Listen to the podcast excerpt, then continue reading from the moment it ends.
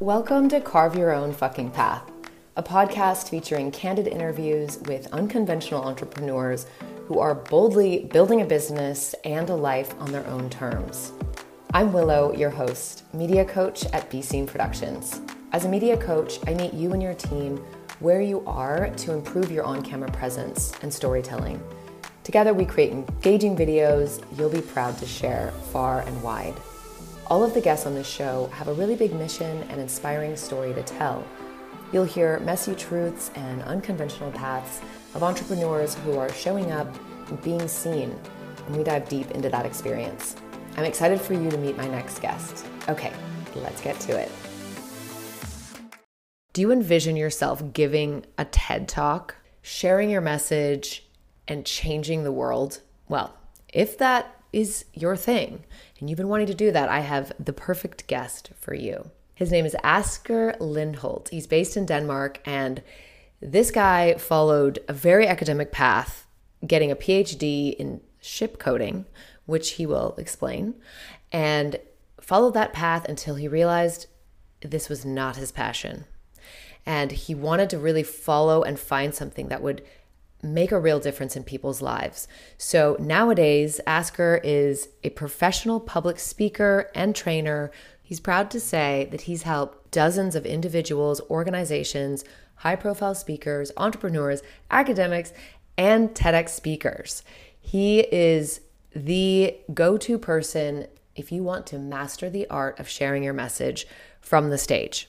Without further ado, let's meet the man of the hour, Asger Lindholt thank you for being on the show.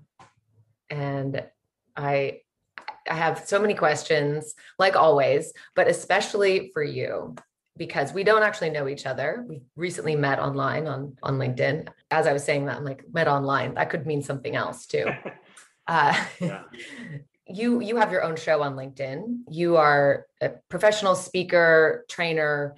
Um, you train TEDx speakers, entrepreneurs, professionals in all fields and so and you also have a lot of letters after your name. You're an academic as well yeah, and so yeah true. like hmm, this person is so interesting and um and so this show is is really all about you know your story your path and and how you you know kind of came to where you are today and also being seen.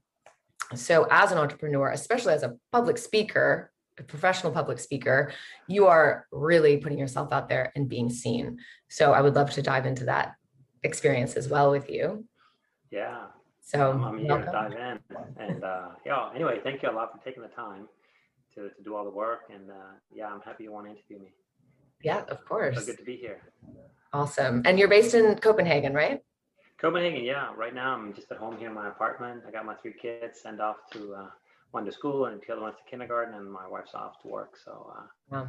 yeah, it's pretty nice. Yes. So you're home, and this is like your your vortex, your yeah studio. This is where I'll often have clients as well. Um, yeah. So okay. I, In I gotta do the cleaning a little bit. yeah. yeah. Um, yeah. You know, I, I, I do both virtual. Okay. Uh, obviously, because of COVID, which pushed I think all of us to to expand our comfort zone and do new things. Right. I never thought, you know, that virtual could be as good, but mm-hmm. I do mm-hmm. see a lot of benefits from it. Mm-hmm. It's such a great way because obviously it is a little bit harder to connect deeply uh, with people, but I do actually find it is very possible. Mm-hmm. And, um, and it's very fast. You can just dive into the camera very quickly. And um, yeah, it, there's a lot of benefits. I always do my, I always record my sessions with, with my clients if it's online and then I give it to them. They have it forever they mm-hmm. can use it and um, it's, it's just a great way to work and if they yeah i can also do that with people who i work with physically just send them a video. But i think just being virtual uh, you're more prone to really do and use that uh, medium you have available.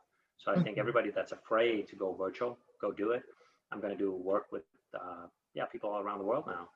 So i think it's been great to to be pushed out to do that yeah. So your network or the people that you were mainly working with were are based in Denmark? Uh, no, not really. All over. Okay. Um, obviously, I, will probably say about 50% of the people I work with are mm-hmm. based in Copenhagen. The other 50% are people virtually. right Israel, Scotland, US, um, mm-hmm. South Africa. So yeah. Yeah. So COVID did that is that really pushed you to go? It it pushed me to go virtual mm-hmm. because I thought, how can I deliver as much value virtual? Mm-hmm. And I think you know I was a little bit reluctant to it. And now, then there's also the first part was like, oh, COVID, what's that? Everything stopped. I actually had a few clients on the hook, and they all kind of you know went away because yeah. oh you know I don't think we can do it virtual, and I wasn't even ready for it. So it took me a couple of months to say, hey, this thing is sticking around, you mm-hmm. know. And I thought now is the opportunity actually to grow, and with mediums like LinkedIn, YouTube, we can reach people mm-hmm. all across the world. So you know we should do that. We should take that opportunity and do it. So um, so yeah, COVID pushed right. me, and I think everybody else in this industry, and it's going to keep being like this. And right now, it's pretty funny because I often go to conferences as well.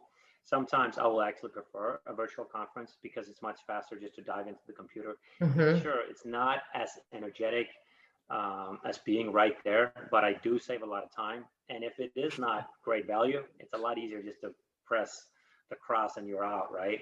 Yeah. Um, but but I definitely do prefer being there. But in terms of saving time, it's it can be worth it. Yes, and it seems like such a mix these days. Yeah. You know, you, you have three kids, so if I got to put them to sleep in the evening, it's, it's pretty nice. You can just log on to a webinar uh, mm-hmm. uh, once they're sleeping. And uh, yeah, that's pretty nice. Right. So it sounds like life was much different before COVID happened, that you were traveling yeah. quite a bit, speaking on stages yourself. Oh, no, I didn't travel back then. I, I would mainly just have my clients here in Copenhagen. Okay. Back then, but you know, throughout the last year, it's expanded to have more clients uh, mm-hmm. abroad. So, so no, okay. I, I, wouldn't be doing a lot of traveling um, before that because okay. very small kids. It's right. Make a little bit of a problem. I would just stay within Denmark mainly. Okay. Uh, yeah. So you made your mark in Den in Denmark. Yeah, yeah. That's cheesy. Um, okay. I can't help myself. So no, no, you shouldn't. um, so take us back to your let's go to your academic life or even farther back okay. than that. Oh, so because it is quite different. And so you you you have a master's in chemical engineering and then you had a PhD in boat coating or yeah, ship ship, yeah, I was working with the ship coating, yeah. Um, which is the yeah, very specific. Yeah, you know, you got well, to people that are in the industry, you want to paint your boat because otherwise it gets full of algae and slime and mm-hmm. mussels, and yeah, that can obviously make you sail a lot slower. So right, that's a huge industry. We don't see it, Is it? below the water. Uh-huh. Um, so yeah. Okay, and then you were in the oil and gas industry. Yeah, I worked there for years, uh, okay. into a screen. Yep, computer all day, and pretty much, yeah.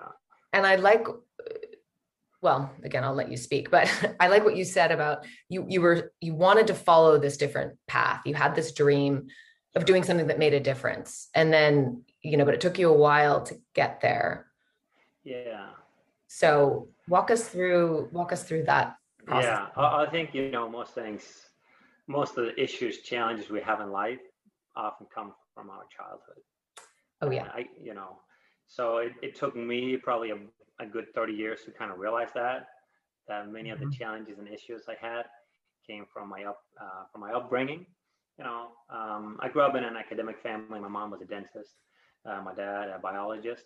Mm-hmm. So you know, uh, they kind of were quite interested in, in science, and my brother was very enthusiastic about physics and math. So yeah, I was kind of you know um, pushed a little bit that way.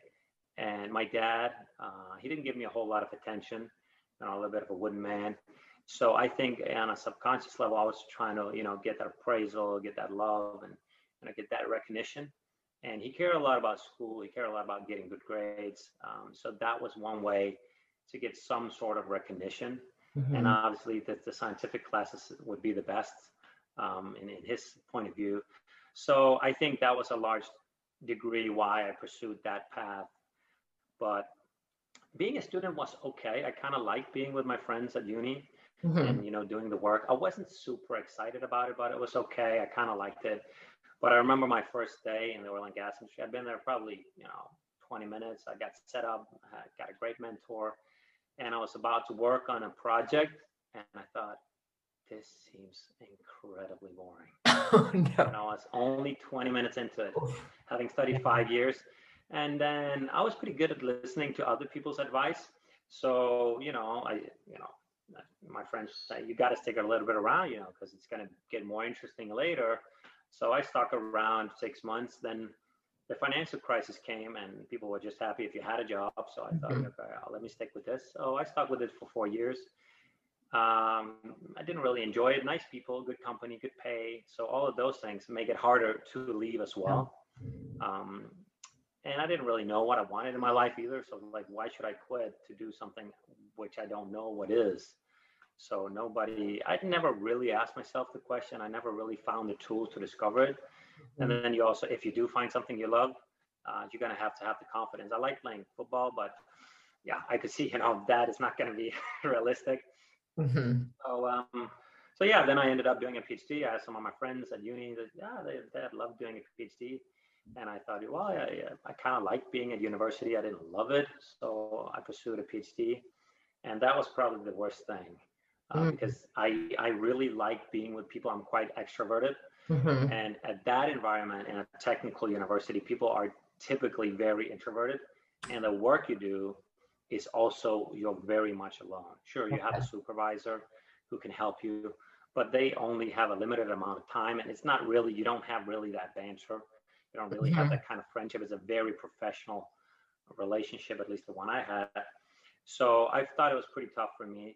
Uh, I ended up finishing it and, and doing okay with it, but I didn't really enjoy it. And so, so yeah. And then I discovered along the way, you know, as part of being a PhD student, you have to teach other uh, bachelor students or master students. I, I hmm. really enjoyed that. That was part of what I really enjoyed. Okay. I thought, okay, what can I do in order to work with people and you know teach? And then I became a high school teacher, and, and that was pretty fun. Uh, I like that, but you know, there are also certain limitations to being a high school teacher in terms of pay, in terms of time, in terms of working with who you want to work with. So being an independent, I think, has so many more benefits. Uh, mm-hmm. Uh, creating your own schedule, creating your own wealth and, and being able to work with the people you really want to work with. Yeah. Um, I love my students. They're, they're very nice, but it is also different if somebody walks in my door and they're highly passionate from day one and they just really want to go at it. Um, so, so yeah, I think this suits me even better. Um, so yeah, that, that's kind of my story. Mm-hmm. And then there's obviously the journey of how to grow your own business, all the limitations all the things and, and yeah all that thing but but yeah i'm at a good point now i think you know i can grow my business i can scale it uh, i can mm-hmm. learn uh, but it, it takes a while to get over that initial uh, you can say step where you start believing in yourself and actually having clients that are happy and and i didn't have the degree i didn't study rhetoric i didn't study public speaking i just mm-hmm. happened to like it so there's a little bit of an imposter syndrome as well. You're gonna get over and, and think about, you know, I can do this too. It's a learnable skill. And it's actually funny when you see the people who make it pretty big within this industry as a speaker. Often they usually they've never studied rhetoric. They have taught themselves. I'm not saying that's anything wrong studying rhetoric. Mm-hmm. If I could have done that, I probably would have done it. But um, it shouldn't be a limitation to uh, to grow yourself. And I think most skills or pretty much any skill is learnable and if we have the passion and the confidence we can learn this mm-hmm. so we have youtube we have the internet there are people available we can hire for help so it's all about just finding that path yourself and diving into it so it's never too late to change exactly yeah and when did you realize that it was the speaking part so i'm picturing you like in front of the classroom a small classroom of people and you're you know realizing oh what I like. Yeah, I think I think for me it was probably when I joined a club called Toastmasters. Oh um, yeah. One time I joined a seminar because I'm an engineer, and I, I thought, yeah, it's pretty nice, you know, to, to learn the skill presenting. It's not the most important thing as an engineer, but it's pretty good to learn. And I signed up at a seminar at the Engineering Association, and uh, I really liked that. I thought that was mm-hmm. fun, you know I just had 15 minutes up and I talked about even my ship coating that I wasn't even highly passionate about. Mm-hmm. Um, but but yeah, that was pretty fun. And then I thought, what can I do to learn more about this? And then found Toastmasters. So I joined Toastmasters for a couple of years. And to the people that don't know it, it's like a nonprofit organization all over the world. So if you're living in any just fairly big city, I'm sure there's going to be a place for you. And you can come and practice and do speeches, typically five to 10 minutes, and get feedback from the other members. Uh, so I learned a ton there, but obviously there are also a lot of limitations to Toastmasters. It's regular folks that go there that have an interest within it. Mm. It's not professional speaking. Mm-hmm. So you need to go, at least in my opinion, outside of Toastmasters to get really good. It's a great place to get started, see mm-hmm. if you mm-hmm. like it. And that's what I did. Um, so that's really where my passion sparked for for public speaking. I did have a lot of interest. I also like you know accelerated learning, how we can get really good at things. So in the beginning, I made the mistake. Probably a lot of entrepreneurs make it. You know, went out and spoke about too many things, offered too many services. Got it. Uh, classic mistake, right? Yeah. So now I've just said, okay, this is the one thing I do. And when I'm incredibly big, I will offer other services. Mm-hmm. But that you need to be at a certain level before people come and ask you for your not main service. So um, yeah, and it's it's actually fun because that also keeps me in one lane. You know, right. this is the thing I do. This is these are the books I read. Mm-hmm. These are the people I follow. So I think it's a lot of advantages, not just for the client, but also for oneself. Stick in one lane. In in other words, niche down. Yeah, niche down, really niche down, mm-hmm. and even within public speaking, that is such a right. big area. You could even niche down a lot more. So I'm trying to hit solo entrepreneurs, like passionate solo entrepreneurs that, mm-hmm. you know, TEDx kind of people that have a message they want to share. Mm-hmm. maybe they could be, I don't know, about dog training or the new meditation practice, whatever. Those people that work and, and, they can see that could be a great part of the business to go out and speak besides the training. So that's one area I try to hit. And then more the academic field because it ties back to my own background. So I kind of know that group well. Maybe it's too much to have two groups, but uh, anyway, it's better than having 20. Yeah. And who you make the rules? Yeah, yeah, definitely. So, so often it's the companies that ask me to go and do workshops. That's more the academic part, whereas the one-to-one training is typically more solo entrepreneurs. And I like to do both. Mm-hmm. Yeah. Well, they're quite different. And I'm, I'm just assuming that the academics, you can really speak that language with them and they of course look at your your accomplishments and okay you're kind of you're in what do you really like to talk about if you're giving a speech what do you love to speak about so what i talk about is is yeah public speaking so those could be different areas i always want to ask the client what's your biggest struggle so one of the big things i think people miss when we are doing our audience analysis we we look at all the facts you know age uh, gender, education, all those facts, which which are nice to know because if you know their educational level, you can probably, you know, what are the words you can use and how much abstraction can they handle and so on.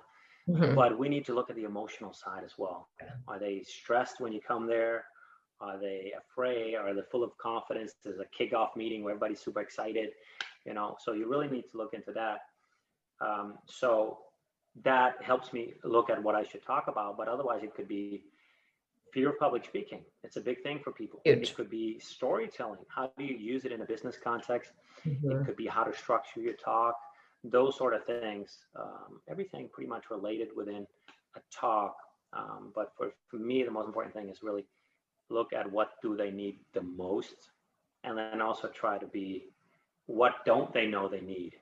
I was going to say. Often when I work with academics, uh, I need to help them tell, uh, see you need to make it fun. You need to make it engaging. It's not enough that it's great facts, that it's great information.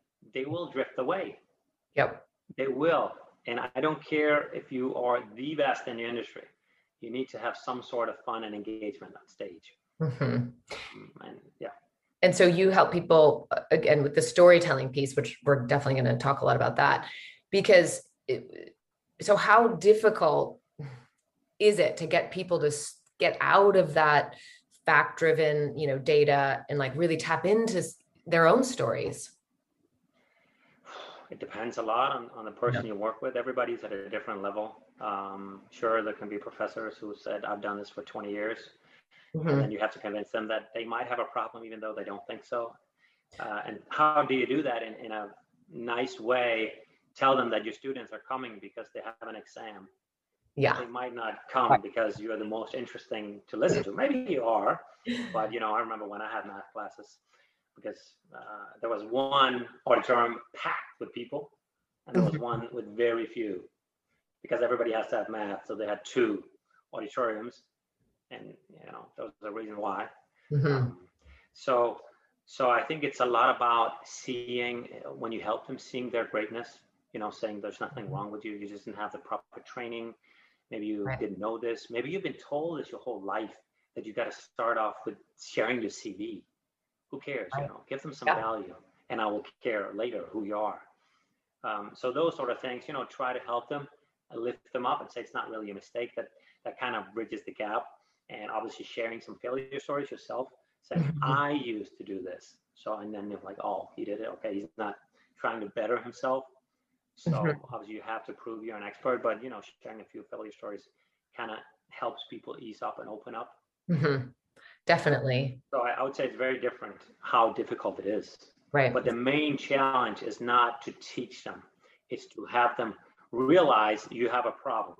Mm-hmm. Once you realize you have a problem, it's so much easier to teach them the things they need. Like if you know you have a problem, you're going to go look for that information. You're to find the mm. book, you're to find the videos, the courses. But if you don't know you have a problem, you're not going to go look for it. So right. that is a big, big part of training people, make them realize they have a challenge. You got problems. yeah. you're going to help solve it too. And yeah. It, oh yeah, true. It sounds That'll like be a little bit unfair if you just you got a problem. We're going to help you. Point it out. See you later. It sounds like you give people permission. Actually. Yeah, I think so. Yeah.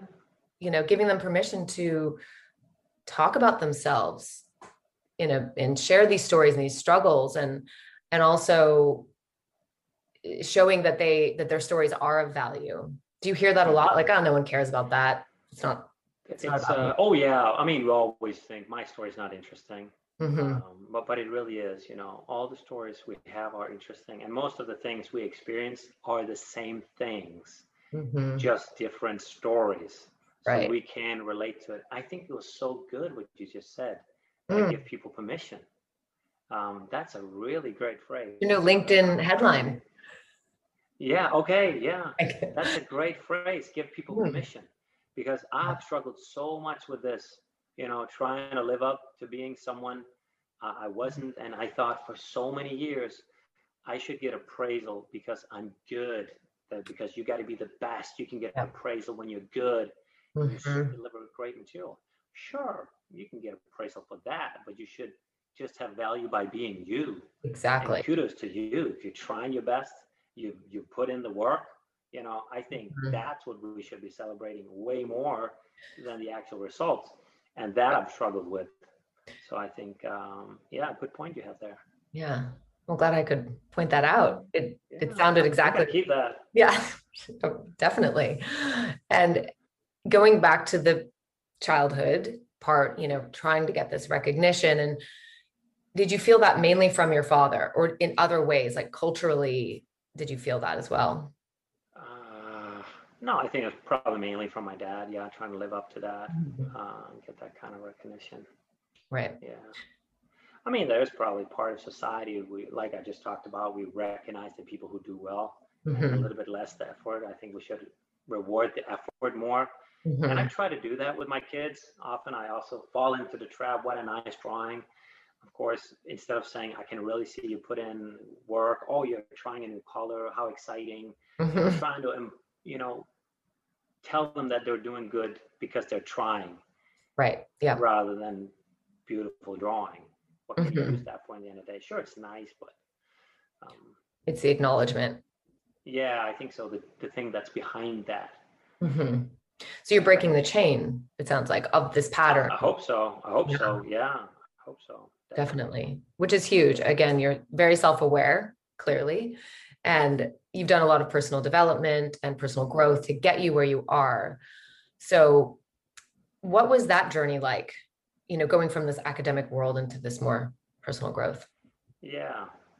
Uh, so I think it probably started already when I was, you know, in the oil and gas industry.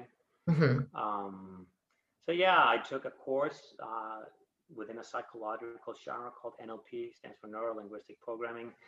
So anybody interested, it's it's a great, so many great tools, and that kind of made me realize so many things, how we're affected by our feelings, by our thoughts, what we see, our surroundings. So that kind of sparked a whole new journey uh, into growth. And, and mm-hmm. I'm sure you're aware of this as well. When one door opens and you kind of get into a new world, many new doors will open and you quickly oh, yeah. get interested. Uh, so, so yeah, that, that has helped me a lot. Uh, it's an interesting journey, I think, because probably the first 30 years I spent it on learning a skill set, you know, mm-hmm. math, chemistry, all those sort of things, practical. Whereas from the 30s, it was more of learning a, an inwards journey uh, and I think mm-hmm. that's actually the most interesting journey. Always. Yeah. I'm an NLP practitioner as well. And okay. yeah. that changed my life completely. I'm like, how did I not really know about the subconscious mind and how much it drives everything in our life and being able to communicate effectively and and all that. Do you use NLP in your work then with uh, clients? Uh, yeah, I do. Uh, I'm not doing like sessions with them. If mm-hmm. I do have clients that sometimes have huge challenges, I will refer them to a person because I don't also want to be their psychologist. Right. But but yeah, I, I do use the tools to help them. Also, for instance, we have the um, eye access uh, cues. You know how you will look in one place to gather a picture. You know, you move mm-hmm. your eyes in certain ways. So right. I help my clients when they're telling the stories. I said you you have to make the pictures before mm-hmm. you go mm-hmm. in and tell your story because you shouldn't be doing the work on stage. So once you know the pictures, once you've heard the sounds, you can so much more easily collect them on stage.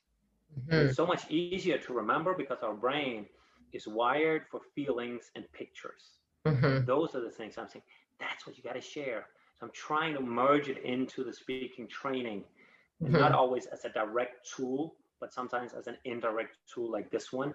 Mm-hmm. Uh, Right. Yeah. And I always ask about identity because it's it's interesting and and could you speak about that like how that shifted for you or, or kind of what that means for you nowadays well, well, yeah what, what do you mean exactly by identity well if so you you were in academia you you know oh. have that kind of identity or and i'm i'm just guessing but if you could talk about yeah. that process yeah yeah okay yeah, that's interesting. Yeah, a lot of people put a lot of identity into our work, mm-hmm. what we do. Um, so yeah, I think that's um, always a big part of us. So I also put a big part of my identity into being a dad, mm. a family. Right. So you know that's obviously shifted. But yeah, I think um, my identity is more like trying to help people rather than you know like prove I'm good if you're in mm-hmm. the academic world, it's a lot about, oh, you made great results. Uh, it's very competitive uh, in a not so nice way, where it's more like if one succeeds, the other one doesn't, because it's all about funding. And there's all there's only a limited amount of funding. Was a speaker trainer, you know, everybody can come and get. And it's a business that can grow for everybody. Mm-hmm. So, so yeah, um, that's a good question. It's a good question. Um, I feel just more relaxed about doing this because it's truly what I enjoy. Mm-hmm. So that has given me, you know, that has helped my identity, doing something I love. Right. Feel following that passion you, you really like. I think that's so important. Uh, and having that identity and saying you should only be doing work you you really like, at least the majority of the time, mm-hmm. to be enjoyable. I'm like I'm trying to stick with an 80-20.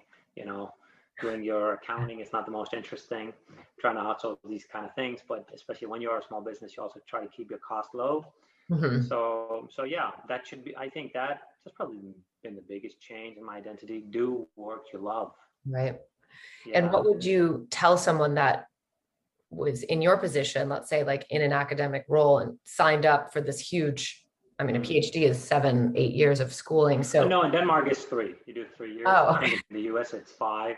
Right. But in the US, you also do a lot of courses. Whereas in Denmark, you mainly do your PhD. So I think okay. you're evaluated more or less similarly.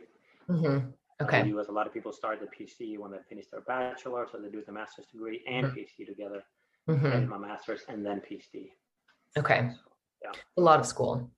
A lot of school. A lot of books. a lot of studying. Stuff. Um, yeah. To say you're smart, right? yes. So, what would you, let's say, you know, ask your, or if you're one of your children were in that uh, struggle, you know, where they just didn't mm-hmm. know exactly what they were passionate about? Yeah, uh, it's, it's a good question. I uh, joined a thing called Live Your Legend. And I remember there's like, it, it's about finding your passion and then learning to live off of it. Mm-hmm. And there, there were some great tools like questions. One of the questions I remember, what would you be doing if you weren't paid for it? I mean, yeah. if you didn't have any money problems, what would you do? I think that's a great question. Huge. Yeah. Um, yeah. I mean, obviously, we need to make some money, but that should be not your first thing because that mm-hmm. is based on fear. You're afraid you can't mm-hmm. make the money. It should be you should be thriving because it's fun, and then the money should come. Um, so yeah, I think it's a lot about trying new things, like I did. I was trying a bunch of different things, going to Toastmasters, different mm-hmm. clubs, different events, and then you just see, and, and it should be guided by your emotion. Does this feel right for you? Mm-hmm. Could you say, see yourself doing this for 10 years? You know, because it does take a little bit of time to get good. Right. And people, so you can help other people. So it shouldn't be like a fad. It's like, oh, it's fun for two weeks. It should be a little bit longer. Mm-hmm. So for me, it's a lot about using the heart. And like I told you earlier, I grew up in a family very academic or fairly academic with a lot of scientific approach, which is, you know, the mind. There's a lot from here and up. Yeah. But I think we forget. It just felt great. Mm-hmm. And I don't care why. It just felt great. Why don't do more of that? Explore yeah. that. So yeah, I would say go and try different stuff for for a while. Uh, if you like knitting, you know, mm-hmm. you make a business out of that. Get creative. You can sell right. stuff to somebody in Japan.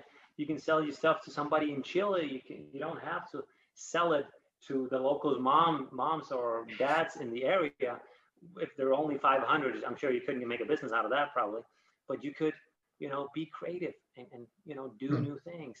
I think everybody has the opportunity. If you like diving, why don't you become a diving instructor instead of waiting for those four weeks of vacation you have every year? You could do it every day, mm-hmm. enjoy it, and right right after work you plunge in if that's your thing. Right? So yeah. I think it's about being creative.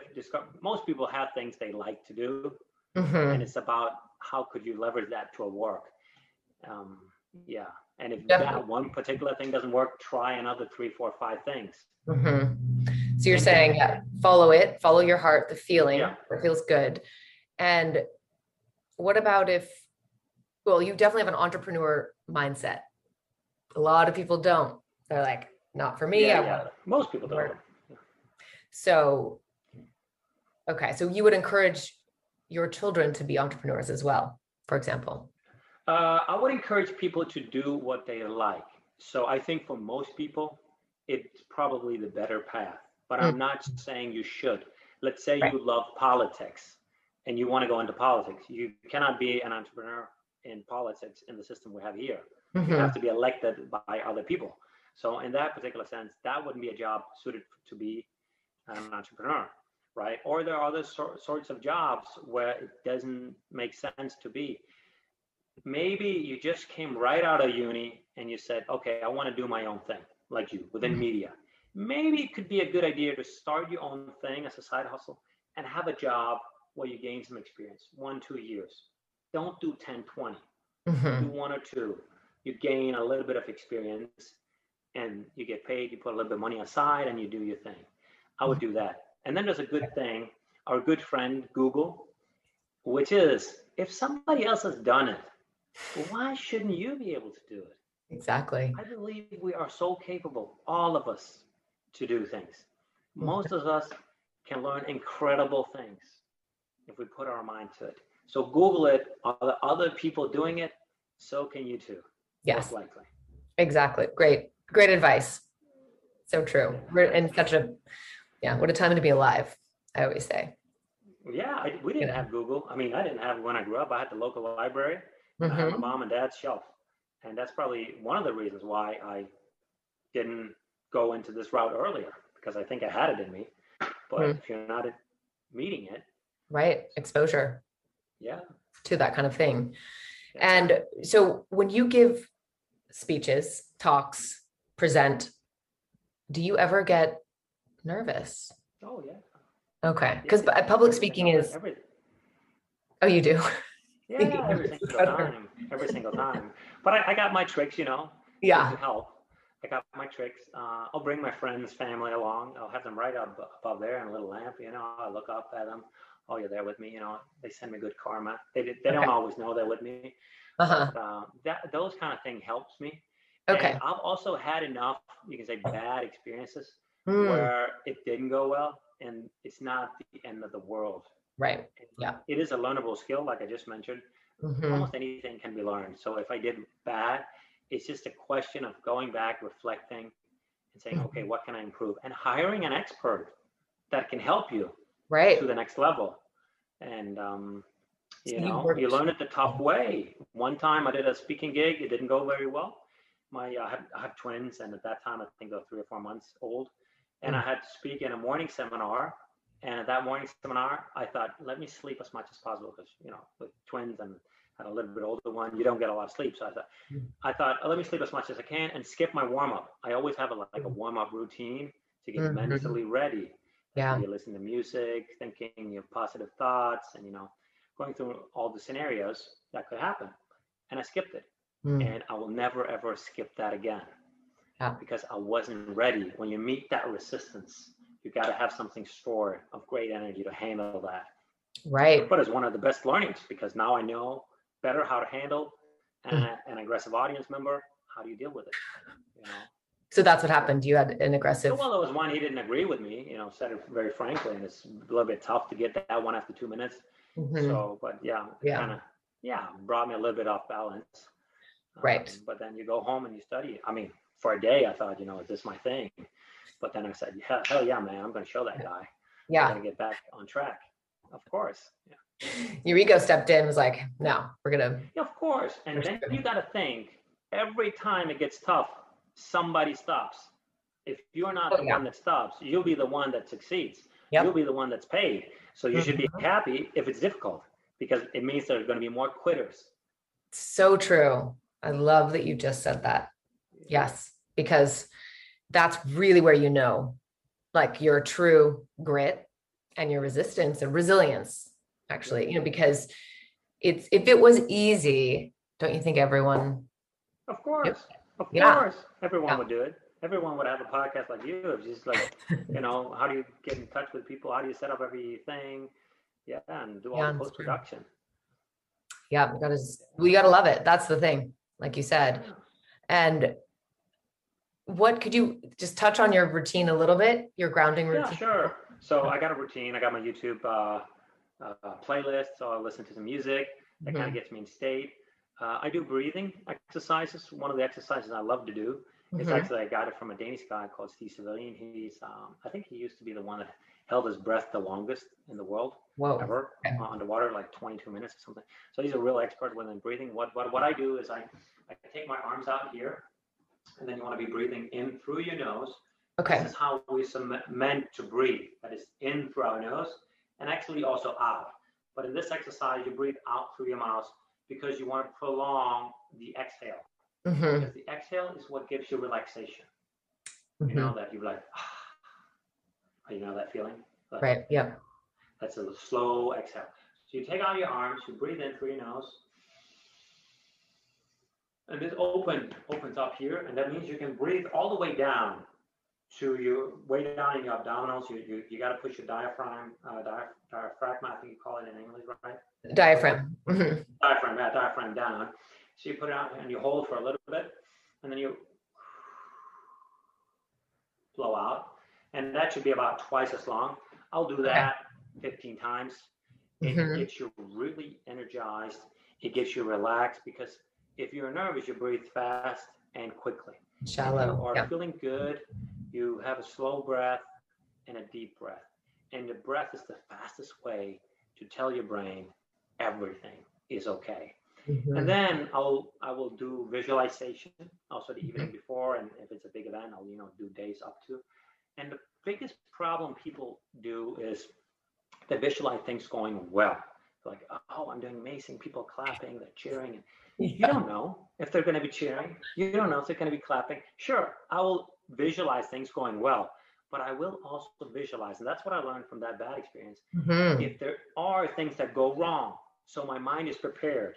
Okay, there's a dude over here. He says this is totally wrong. Whatever you're saying, I have visualized that, and that makes my brain go, okay, I've tried to cover every scenario I don't like. So mm-hmm. a lot of fear comes from us not knowing what's going to happen. And that's right. why a lot of people, when you go on stage, it's not, you cannot know what will happen. But most people don't have a problem writing a report because it's on paper, it's there. Yeah. It's not a problem. So I try to visualize both the good and the bad. So my brain is aware of every single scenario. Uh, so yeah, breathing, music, uh, walk. Walking is great. Mm-hmm. Walking, you know, you got to do that a little bit before. You burn off cortisol, the stress hormone cortisol. When you walk. Burn that off. Yeah. Okay. And yeah, I mean, if you're hunted by a lion, are you going to walk or are you going to run? So if you're running, you're telling your brain this is dangerous. If you're walking, yeah. yeah, I'm pretty good. You know, like alpha males, they will take their time, mm-hmm. not in a hurry.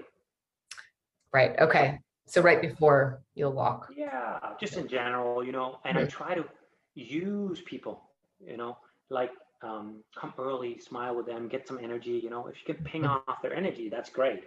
You shouldn't you should be able to be in a great state even if they're not. Right. right? Yeah. But if you can use some of that and create some spark, some some smiles along, you know, you kind of get them with you. That that's great. Mm-hmm. But obviously you should be so good you could handle it even if they are the most boring and dead audience, right? But uh, most people aren't. So yeah. But that's a little bit of my routine. Yeah. Yeah. Thanks for sharing that. Yeah. That's no really problem. I love it. Yeah. Yeah. And, and come early.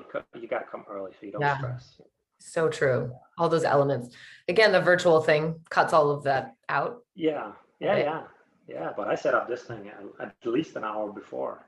Mm-hmm. You know? Now it's not a problem because we could have prolonged it, but but I mean you have your time schedule and so on. But um, but yeah, if it was alive, you know, it's nice to have set up everything. Mm-hmm. And, yeah. Be prepared, right? Just yeah. over prepare. Sounds like yeah, I think over over prepare really. Yeah. Um, yeah. And how how do you get out of I struggle with this actually because I I don't mm-hmm. usually script things, but sometimes I do because mm. it, you know to hit a time, um, you know, keep it within a time frame. What are your uh, tips on how to look? You know that what you're going to say, and then deliver it like it's the first time and it's coming straight from your heart. Yeah. So what you got to do is you have to, like we talked about about a little bit earlier. You want to remember the pictures. Mm-hmm. So you know okay, that was the scene where I sat at the table. And then when you're sharing it, you, you, you share what comes to your mind, what you saw, what you heard, and you've done all of that work. So that is for your stories. What are the mm-hmm. pictures you see? What are the things you heard? So that should come to you. And then share the stories with friends, with family. You know, every time you have an opportunity, share it because repetition is obviously key mm-hmm. to learning. Now, memory experts don't only use repetition, it's one of their tools, repetition. But uh, I also use a thing called Memory Palace, mm. which is when I walk around my home, uh, I have certain numbers, like my fridge, which is in the other room, is number one. Mm-hmm. So if I start my speech, I start at the fridge. And I can place different things within the fridge. Let's say I want to share um, a story about how I struggled. I could put in a bleeding heart that's stripping. My mind will remember this because it's weird. Uh-huh. And then I can move over to number two, which is my sink because it has this little bit of shape. And then I can place all sorts of things there. And then I will walk this route. So you can just see my couch here. This is a number six. This okay. is number six in my house actually, because I had imagined that I could like lie like an, a little number 6 uh-huh. on the couch. So that's his number six. Right above me, we have my lamp here. That's a number 10 because it's round and then there's a string. Reminds you of 10, right? Mm-hmm. So people don't know this, but when they come to my home, there are lots of numbers all around. Um, yeah. And this is a great tool because you're not going to skip a part because you're not going to go from one to three. You're going to go from one to two. So I'll be in my mind. I know my route. Okay, I did my one. I go to my number two, and I got it. So there's a little bit of work in knowing your route, putting that down. I would write that down on paper, repeat it, and but I've helped myself, um, you know, put certain things, and so I can remember those numbers. But that is a little bit of work, and then you do your story, you do your speeches, and you can do your speeches at each of the points. I think um, uh, Cicero did that back in the back in Rome. He would walk around in his garden and use the memory Palace. Okay. So, I invented. Yeah. Uh, I think I think he did pretty well. So I'm trying to learn from the best. Mm-hmm. Going way back. Yeah. Yeah. And yeah. How many spots would you recommend? 10? Yeah, 10 is pretty good. Obviously, if it's a longer speech, you probably need more, but you know, Mm. I, can, I can usually do with 10. Okay. And, um, yeah. And again, if you've shared it many times, it's easier. Mhm. Or just for the fun of it, when I first learned this technique, I think a couple of years ago, I tried to learn all 45 or how many presidents there are in the US. Then I had to use the road outside to get a few a few more numbers because you want to stick with five in each room because it's very simple to jump Hmm. from room to room. So you, Okay. you do have five in each. Um, Fascinating. yeah, ten is good, but obviously if you have a full day, hmm you might you maybe want to do longer. My seminars are typically three to six hours, so yeah. And and, Wow. and there's not a problem having your notes along hmm uh, if you just every now and then go and glance at them. You know, nobody's going to be. I'm just going to go check. We're on schedule. We got two hours left. I just want to make sure we're covering the best thing. You know, people are going to be okay with that. You can't do it all the time, but I always bring my notes hmm just as a backup. I try Right. not to use them, but it gives me comfort that I have them there. hmm Yeah. Right. That's a really long seminar. Yeah, but time to fly if you're having fun. I hope my participants are too. Oh, I love that. Yeah, that, that's a good point. So But, but I try to have bulleted it and, and, and, you know, have a main thing and then you have sub things below. hmm Kind of gets it uh, more in order. And if you do miss a thing, it's okay. Yeah. Um, as long as you hit the main thing. the main points, Yeah. right? Yeah, bullet points are great. And you you had a video the other day on LinkedIn that was about the three types of stories or that the most powerful stories about facilitating change Yeah. or that a story I- is that was the one on, on problem. Oh, yeah. Was that about problem solving of the three, three different was stories? the- you gotta, you gotta walk me through it. let me remind you so much stuff. i have so much content everywhere Yeah. um it was really it was it you know caught my attention because it was kind of defining storytelling as a change yeah, yeah. and Yeah, so I got, got it now. Yeah. yeah so the three you spoke about three types of change Yeah, um, those are actually the only three stories we can tell. Okay, We're, yeah. we're talking about change, mm-hmm. and we often tend to tell the story that's the external change. Oh, I made this much mm-hmm. money. Uh, Right. I saved this much amount of time, or I got my PhD, I got my diploma, I got a new fancy job or car, which is okay. You know, sure, we'll listen mm-hmm. to it, but it's not typically not the most interesting thing. It's the inward thing because that's where we connect. What happened inside of you? Oh, you felt scared too on stage before you went on. Oh, yeah. You, you know, I shared my dad's story. So many people that have issues, you know, and they relate. You know, how people come up to me afterward and say, "Oh, I thought I was the only one." Yeah. no, no, no. You know, we're many. Yes. yeah. So that's a little bit about your inner thing, and then there's a relationship. Um, you know, relationships to people. And I think I used the example of uh, Star Wars, which is great. I love Star Wars and Mhm. you have Luke. Obviously, the external thing is you you're going to go out and beat the Empire, and then there's this story with his dad, Darth Vader. You're trying to build that relationship with him. Mhm. Uh, it's a tough one. And then there's the inner thing, him really believing in the Force. That's what for me stands out in that movie. When he starts believing in the Force, everything changes, but he doesn't in the beginning. Hmm. Yeah. right so you would share that that particular story Oh, that could be an example of Uh, how you could share three different stories. right But to people who are working in a company, maybe you want to share uh, as a leader. First time I w- went out and had a workshop, I felt, you know, can I do this? Am I Mhm. afraid or, or whatever? You know, you want to share some inner things. If you're a leader and you say, you know what, I'm putting you out in this workshop, I believe in you, but just know that it's super fine if you have a few nerves about this because I remember when I started 20 years ago, you know, I was so afraid. Uh, you know, share that and you know those stories how he maybe overcame a little bit of the fear. Um, so, so yeah, I think we need to dive into that mm-hmm. more than the external part. Right. Definitely. And it, yeah, that's why I love those points because it's true. We want to know that that we're not alone. Yeah. Right. With our own struggles and inner world. And a lot of the time we only see the external. Yeah. So yeah, and those can be hard to relate to a little bit. You know, maybe you see somebody extremely successful. Oh, I'm making eight figures. I can't relate to that, but right. I can relate to first time you pick the phone and call a, a prospect, you know, potential client, and say, "Oh, mm-hmm. no, blah, blah, blah. I can relate to that." Right. Yeah. And then you know it's possible. Yeah, of course. You know, you, you, hear how he did it, and maybe right. he failed, and he tried it a bunch of times, and he learned a few techniques, and like, okay, I'll try to do like he did. Mm-hmm. Yeah, definitely. Yeah. So these are these are some questions I always ask people. Okay. Um, what are you most proud of? Um, I'm obviously proud of my kids, um, but I'm actually very proud as well to have made the change to go from being employed to be my own and you know be independent mm-hmm. and do the work I love.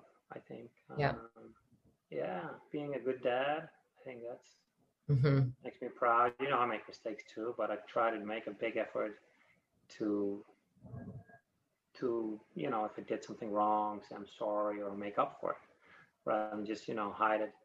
I think I'm pretty proud of that. Mm-hmm. Um, yeah. Awesome. Yeah. And looking to the future now, what are you looking forward to the most? I think it's a lot about scaling my business because you can work one to one with people, but it's more of scaling it to work one to many. Yeah. Because obviously it's great if somebody walks in the door, I give them training. I like that because you get to work one on one, you get to be a little bit more intimate. But if you ultimately want to scale your business, you need to work one to many. So mm-hmm. it's not always the hunt to get that one. I'm doing it already, but I would like to do more. So if I am on a webinar and I speak to 50 people, it's going to be the same work if I speak to 500. Mm-hmm. So learning how to scale it, uh, I think that's the big thing. Definitely. Yeah. And what about uh, you getting on stage? Is there like a physical stage? Is there anything on the horizon? Yeah, I like I like to be on stage. Um, right now, I feel pretty good just being mainly on stage here in Denmark. Mm-hmm. Because yeah, I got three kids, and you know they're still pretty small. So if you're a speaker, you should be available to travel if you really know, want to go to the bigger stages. Mm-hmm. So, um, so yeah, I like doing the physical thing as well, but actually I enjoy very much virtual uh, mm-hmm. uh, webinar as well. Um, so yeah, that's I'm great. Be doing both. A lot of both, yes, definitely. And where can people find you? We know LinkedIn, but and then talk a little bit about your services and like what what you're offering for people. Yeah, well, um, the best place to find me is LinkedIn. I think I put up videos every week, at least every week. Then mm-hmm. I got my homepage. You can put it in. It's called Tailana, which means the speakers and um, mm-hmm. uh, and YouTube. But I got you know I put some of my longer content I put up on YouTube. Okay. Uh, I still need to organize a little bit better, but you know there are one two hour uh, speaking gigs that I've just recorded and put up, so you can get a lot of value right there. Uh, but the service I really offer is if you have a message you are burning to get out there, and I know you do, you have something you are dying to share to the world because we all have. So if you're telling me you don't, I don't really believe you.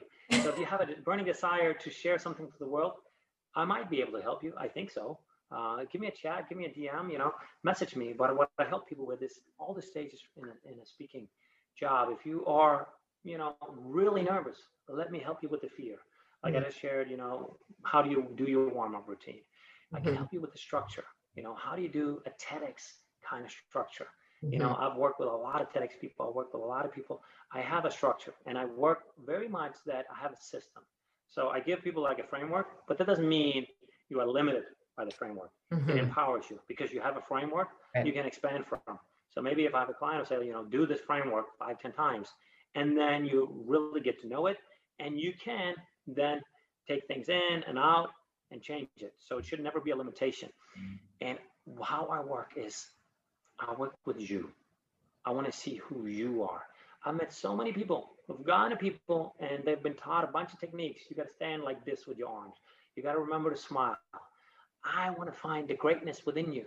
What's your passion? How do we make you shine? So it's not so technique based, but it's much more inner based. I want the fire to burn inside instead of outside. You know, those people where you're like, yeah, you know, like it's not really you. But there are also people who are like, you know, they're really grounded.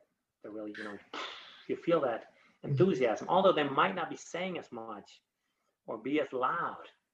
That's what I want to find. I want to find your uniqueness. Tap into that because everyone has a different style. I like to go extrovert, high energy. Doesn't mean you should. Mm-hmm. Right? So I try to find people's greatness and then help them with that. I give them all the tools as well, the basics, how to do everything, how to structure it, all those sort of things, deliverables. But the most important thing is if you feel confident, things will come out and you will share that to the world and you will help people. So don't try not to shine. I want to help you shine. Mm. Mm. Mm-hmm. So many people are afraid to shine, and it doesn't help anybody, not themselves, not the people they work with. You nailed it. Maybe it makes somebody a little bit pissed off because they're seeing they're succeeding, but you shouldn't worry about that person. They are just stuck in their own life and they're trying to bring you down. Don't be that one. Shine, help people. You give per- people permission to shine. Yeah, that, that's what you say. I yep. love that phrase. It's your new tagline. I it was that was I, amazing. I felt your energy. Thanks. So you you have that. What I want to ask you a question. I want to ask you yeah. a question. What do you think the most important thing is for a speaker? I'm going to make a video about this mm. this week. What do you think the most important thing is for a speaker? For a, the most important thing for them to. Yeah, as a speaker, the most important skill. If you could ah. pick one skill in terms of speaking, what would that be for you or anybody else? It's a great question. The most important skill hmm, a skill set i'm trying to think. It's more about really removing like getting out of your own way. Hmm. and when you said earlier about like that message that is burning inside that is the most important thing. And imagine it landing with one person and really focusing on that rather than what are people going to think? I mean all that. Hmm all of our insecurities we're, we're all insecure about something you know? And so in it, i think that's what makes us human yeah. is because we care. So if you could tap into that. It's, it's a funny world and we got to care so much about the people we share the message to. And mm-hmm. on the other hand we don't have to care at all. Right. You know it's that balance. Yeah. so interesting. You know you got to right. give them love you got to give them appreciation. And on the other hand you got to be tough. Like, if you don't like it, okay, goodbye. Right. And realize you're not for everybody. Yeah, that's the thing. You know, I think, yeah. listen, of course, right. they could be right. Mm-hmm. Um, yeah, but that, I think that's a that's a killer thing you're putting on there. That's very very important. Yeah. Oh, yeah. Thank you. I going back to the being seen so nowadays you you essentially are helping people be seen have their message be seen. In your own life have you made peace with that? Let's say that maybe not feeling that in your early years or do you feel like you still struggle with that a little bit? Uh, oh yeah there's always a little bit. Um, i think it's like a comfort zone thing or mm-hmm. like a muscle. Like if you don't put out content if you don't speak regularly mm-hmm. we tend to go into our comfort zone and be like, I better just stick, stay on my couch, watch Netflix, right? Yeah. But if you do it a lot, it's going to be easy. Um, I remember when COVID just hit, uh, you know, my business kind of stopped for a few mm. months mm. because I got to, you know, figure out how this thing working and people, right. are, you know, now speaking, that's later. uh, so I didn't speak for a while. Uh, and I remember, you know, getting back in the rhythm. It took a little bit of time. Mm-hmm. Because I've done it, it was easier. But if you're new, uh, you have have to also grow that muscle. Yeah. So, yeah. What was your question? Oh, I'm like, eh. it was about the the being seen. Oh, the fear.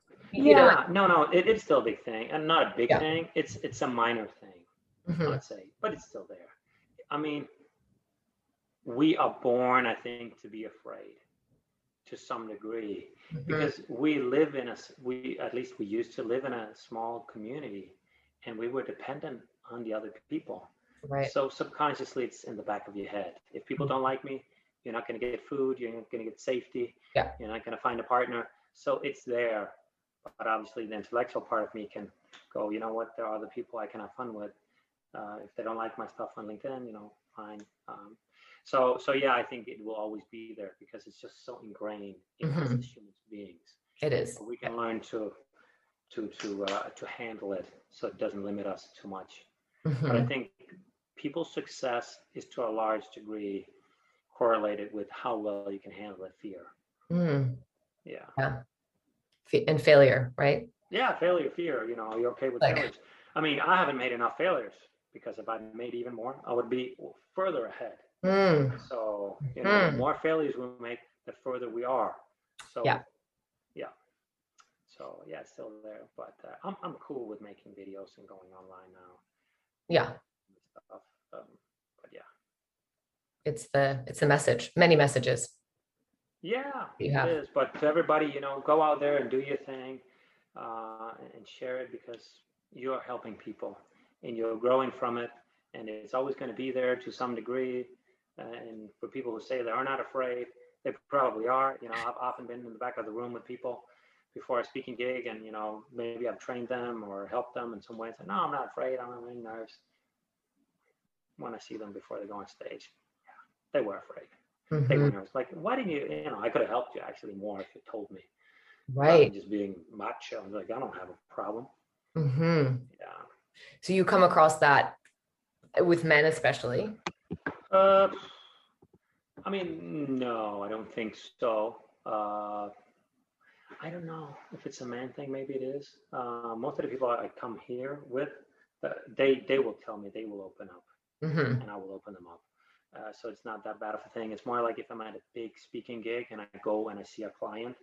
Okay. And, you know, you have a chat with people.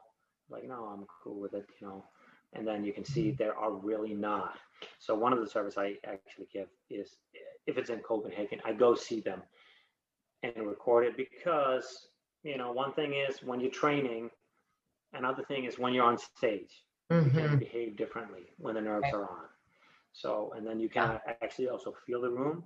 There's a lot of things going on in the room, mm-hmm. and then they might not be aware of that because maybe they are not trained to see it uh, feel the energy in the room or things that happen or you know so that is also one of my services mm-hmm. um, to, to go see them and do the whole thing yeah from start just behind the scenes yeah and... you know because yeah you know there are many things it's not just what happens on the stage what okay. happened with the speaker before you know what mm-hmm. did he share uh, afterwards or you know, I had people that uh, told me, "Oh, you're on in ten minutes," and then they start introducing me a minute after you know those sort of things right. happen and how do you react if you're there and with a client how are they going to react and so on so there are all sorts of things uh, that that makes sense to go there and see them mm-hmm. yeah that would be great if, if, it's virtual i just say record it and try to get a bit of the room as well uh-huh. uh, preferably you could put up two cameras one on yourself and one on the audience because you can see uh, how the room works a little bit better if you record them Mm-hmm. Ask always for permission to that, obviously. To film the audience. Yeah. Yeah. should. Yeah. Oof, that would be that would be hard. well, you, you have to organize to do it. If, if I do well, it for a gig, you know, or I'm, I will make it a benefit for them. I say, I'll do the recording because then you can have it afterwards. It's not going to cost me a thing mm-hmm. to give it to them. Right. I'm like, yeah, we, we would love it. But obviously that means I need to record it. So. I'm just thinking of uh, like watching the audience as you're speaking. No, you should. You shouldn't watch it on the video. That's for afterwards. For after, right? But it would yeah, be yeah. You yeah. Thing. You can look at them afterwards. Mm-hmm. Yeah. Everyone's on their phone. Sometimes, but yeah, you know, uh, it's the sad fact that I, often people are, but it's yeah. because yeah, maybe they didn't get the right training. So. Yeah, exactly. They need. Not when you're speaking. They need you. I'm sold. I mean, I public speaking is definitely top biggest fear, and and just having this conversation, I've I've learned a lot, and I'm sure everyone that that's listening will as well because it's it is a skill, and I think sometimes we believe that it's it should be natural and, and some people it's not a they are good at it naturally yeah. or they might have just had more experience.